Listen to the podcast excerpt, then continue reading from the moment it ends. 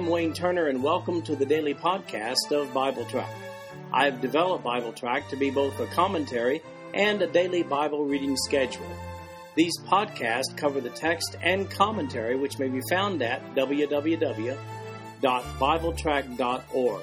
So, for those who have a busy schedule but do have time to listen to the Bible being read, this podcast is for you. At the end of one year, you will have gone completely through the Bible. Today we're reading Judges chapter 6 and 7. This is the New King James Version of the podcast. The King James Version is also available. Verse 1 of chapter 6. Then the children of Israel did evil in the sight of the Lord. So the Lord delivered them into the hand of Midian for seven years. And the hand of Midian prevailed against Israel. Because of the Midianites, the children of Israel made for themselves the dens, the caves, and the strongholds which are in the mountains. So it was, whenever Israel had sown, Midianites would come up, also Amalekites and the people of the east would come up against them. Then they would encamp against them and destroy the produce of the earth as far as Gaza, and leave no sustenance for Israel, neither sheep, nor ox, nor donkey. For they would come up with their livestock and their tents, coming in as numerous as locusts. Both they and their camels were without number, and they would enter the land to destroy it. So Israel was greatly impoverished because of the Midianites, and the children of Israel cried out to the Lord. And it came to pass, when the children of Israel cried out to the Lord because of the Midianites, that the Lord sent a prophet to the children of Israel, who said to them, Thus says the Lord God of Israel, I brought you up from Egypt and brought you out of the house of bondage. And I delivered you out of the hand of the Egyptians and out of the hand of all who oppressed you, and drove them out before you, and gave you their land. Also I said to you, I am the Lord your God. Do not fear the gods of the Amorites in whose land you dwell, but you have not obeyed my voice. Well, here they are doing it all over again. They're doing evil in the sight of the Lord. What do you suppose they were doing? Well, what else? They were going after strange gods. We see this in verse 27 in just a few moments. For seven years, they're bullied by the Midianites, like one kid at school stealing another kid's lunch every day. Their harvest, their cattle, everything else of value were scooped up before they could enjoy the fruits of their own labor. The mention of Gaza on the southwest coast of Israel is probably given to emphasize how thorough the devastation from these nomadic tribes really was, all the way from the easternmost part of Israel to the Mediterranean Sea. And given the fact that the tribes which Gideon calls upon to assist in the battle, being the northern tribes, we see that down in verse 35, this was most certainly an aggression against all the tribes of Israel. Israel gets the word from God, though, through a special unnamed prophet. We see him in verses 8 through 11. And he says, Your afflictions befall you because you have not obeyed God. So enter judge number 5, Gideon. And we read about him in verses 11 through 27. Verse 11. Now the angel of the Lord came and sat under the terebinth tree, which was in Ophrah which belonged to Joash the Abba Abiezrite, while his son Gideon threshed wheat in the winepress in order to hide it from the Midianites. And the angel of the Lord appeared to him and said to him, The Lord is with you, you mighty man of valor. Gideon said to him, O my Lord, if the Lord is with us, why then has all this happened to us? And where are all his miracles which our fathers told us about, saying, did not the Lord bring us up from Egypt? But now the Lord has forsaken us and delivered us into the hands of the Midianites.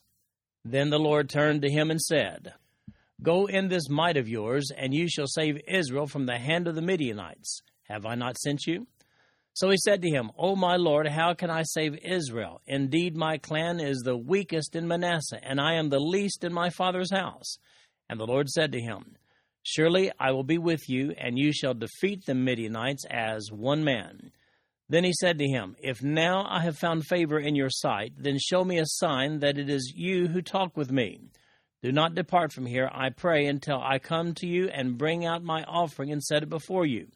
And he said, I will wait until you come back. So Gideon went in and prepared a young goat and unleavened bread from an ephah of flour. The meat he put in a basket, and he put the broth in a pot and he brought them out to him under the terebinth tree and presented them. The angel of God said to him, Take the meat and the unleavened bread and lay them on this rock and pour out the broth, and he did so. Then the angel of the Lord put out the end of the staff that was in his hand, and touched the meat and the unleavened bread, and fire rose out of the rock, and consumed the meat and the unleavened bread, and the angel of the Lord departed out of his sight. Now Gideon perceived that he was the angel of the Lord. So Gideon said, Alas, O Lord God, for I have seen the angel of the Lord face to face. Then the Lord said to him, Peace be with you. Do not fear. You shall not die. So Gideon built an altar there to the Lord and called it, The Lord is Peace. To this day it is still in Ophrah of the Abiezrites. Now it came to pass the same night that the Lord said to him, Take your father's young bull, the second bull of seven years old, and tear down the altar of Baal that your father has, and cut down the wooden image that is beside it and build an altar to the Lord your God on top of this rock in the proper arrangement, and take the second bull and offer a burnt sacrifice with the wood of the image which you shall cut down. So Gideon took ten men from among his servants and did as the Lord had said to him. But because he feared his father's household and the men of the city too much to do it by day, he did it by night. So we see the angel of the Lord here. He visits Gideon while hiding food from the Midianites at the time. Who was this angel? Well, Gideon addresses him with the word Lord from the Hebrew Adon. But he also addresses him with the word Lord, all caps, from the Hebrew word Yahweh, sometimes pronounced Jehovah. However, any doubt as to this identity of this angel is settled in verses 14, 16, and 23 when we are told that it is definitely the Lord, meaning Yahweh, the God of Israel. That's who is talking to Gideon in this instance. This, by the way, is a pre incarnate manifestation of God in human form, meaning Jesus himself. I'm convinced that the only physical body that God ever had or ever will have is that of Jesus Christ. If you want to know more about that, then look at my notes on John chapter 1, verses 1 through 14. So here Gideon gets the fight for God call, but insists on a sign from God first, and gets one. Gideon lays his sacrifice out on a rock, and the angel of the Lord supernaturally consumes it with fire after simply touching it with his staff. He names this new altar in verse 24 Jehovah Shalom, a name which means Jehovah is peace. That naming is in response to the guarantee in verse 23 Peace be with you, being the equivalent of all is well. He's convinced. Now for the marching order. Step one tear down that altar to Baal and build one for God, which incidentally he does at night. Why? Well, for fear of the wrath of his own family and local neighbors. They love their Baal. The Hebrew word for the New King James Version rendering of wooden image here is Asherah. In the King James Version, it's uh, called the grove or the groves. That's the female counterpart to Baal and another of the gods that they worshipped. Asherah appears frequently throughout the Old Testament. She was considered to be a Canaanite goddess represented by a wooden cult object. He tore down that one, as well as used the wood to build his own altar to God. We see in verses 28 to 35 that, in fact, Gideon's neighbors are quite upset about this. Verse 28 and when the men of the city arose early in the morning, there was the altar of Baal torn down, and the wooden image that was beside it was cut down, and the second bull was being offered on the altar which had been built. So they said to one another, Who has done this thing? And when they had inquired and asked, they said, Gideon, the son of Joash, has done this thing. Then the men of the city said to Joash, Bring out your son that he may die, because he has torn down the altar of Baal, and because he has cut down the wooden image that was beside it. But Joash said to all who stood against him, Would you plead for Baal? Would you save him? Let the one who would plead for him be put to death by morning. If he is a god, let him plead for himself, because his altar has been torn down. Therefore, on that day he called him Jerubbaal, saying, Let Baal plead against him, because he has torn down his altar. Then all the Midianites and Amalekites, the people of the east, gathered together, and they crossed over and encamped in the valley of Jezreel. But the Spirit of the Lord came upon Gideon. Then he blew the trumpet, and the Abiezrites gathered behind him. And he sent messengers throughout all Manasseh, who also gathered behind him. He also sent messengers to Asher, Zebulun, and Naphtali, and they came up to meet them. Hey, who tore down our favorite altar to pagan gods? And and where's Asherah? Gideon's neighbors, they're steamed. They want to kill Gideon. But Gideon's papa, Joash, has the best idea. He says, If your God Baal is so supernatural, let him kill Gideon. That leads him to come up with a nickname for Gideon. He calls him Jerubbaal. That means let Baal plead for himself. Hey, aren't nicknames supposed to be shorter than your real name? Well, the Midianites call for reinforcements from the Amalekites and other children of the east, that means east of the Jordan River, who subsequently cross over the Jordan and set up camp in the valley of Jezreel, about 15 miles southwest of the Sea of Galilee. Gideon calls up troops from the northern tribes of Manasseh, his own tribe, and then also Asher, Zebulun, and Naphtali. So here we have the stage is set for battle. Incidentally, you'll notice that Gideon did not call upon Ephraim to supply troops for this battle. This omission is taken as a tribal insult and a verbal confrontation between Gideon and Ephraim's leadership later on in Judges chapter 8. In verses 36 through 40, we read about Gideon's fleece. Verse 36 So Gideon said to God, If you will save Israel by my hand, as you have said, look, I shall put a fleece of wool on the threshing floor. If there is dew on the fleece only, and it is dry on all the ground, then I shall know that you shall save Israel by my hand, as you have said. And it was so, when he arose early the next morning and squeezed his fleece together, he wrung the dew out of the fleece, a bowlful of water. Then Gideon said to God, Do not be angry with me, but let me speak just once more. Let me test, I pray, just once more with the fleece. Let it now be dry only on the fleece, but on all the ground let there be dew. And God did so that night. It was dry on the fleece only, but there was dew on all the ground. Well, Gideon here devises a test for God. And by the way, don't try this at home. We are indwelled with the Holy Spirit. We don't need a fleece. Gideon, though, takes a fleece of wool and spreads it out on the ground in the open air. If God wants him to lead this battle, he should make the fleece wet with the dew while the ground remains dry all around. And that's exactly what happens. But Gideon, he's not altogether satisfied. He requests that God reverse it the next night dry fleece, wet ground. Bingo! That's it. He's convinced we're going to battle. In Judges chapter 7, we find the unusual fashion in which Gideon pares down his army. In Judges chapter 7, beginning now with verse 1. Then Jerubbaal, that is Gideon, and all the people who were with him rose early and encamped beside the well of Harod. So the camp of the Midianites was on the north side of them by the hill of Moreh in the valley. And the Lord said to Gideon, The people who are with you are too many for me to give the Midianites into their hands, lest Israel claim glory for itself against me, saying, My own hand has saved me. Now therefore proclaim in the hearing of the people, saying, Whoever is fearful and afraid, let him turn and depart at once from Mount Gilead. And twenty two thousand of the people returned, and ten thousand remained. But the Lord said to Gideon, The people are still too many. Bring them down to the water, and I will test them for you there.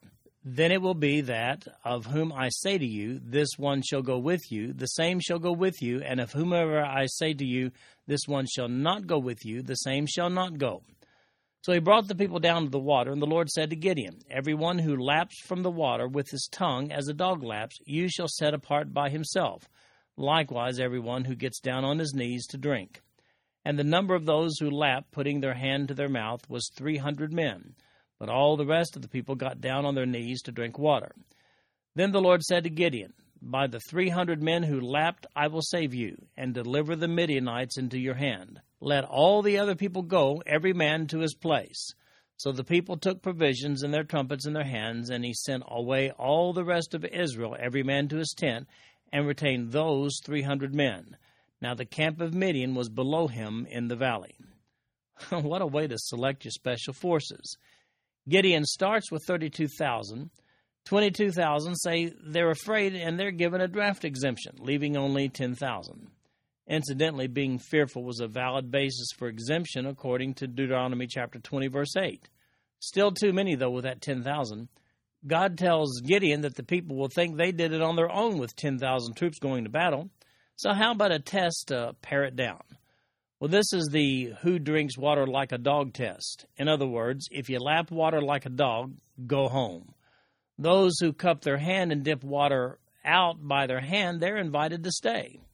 Gideon ends up, by God's command, with an army of only 300.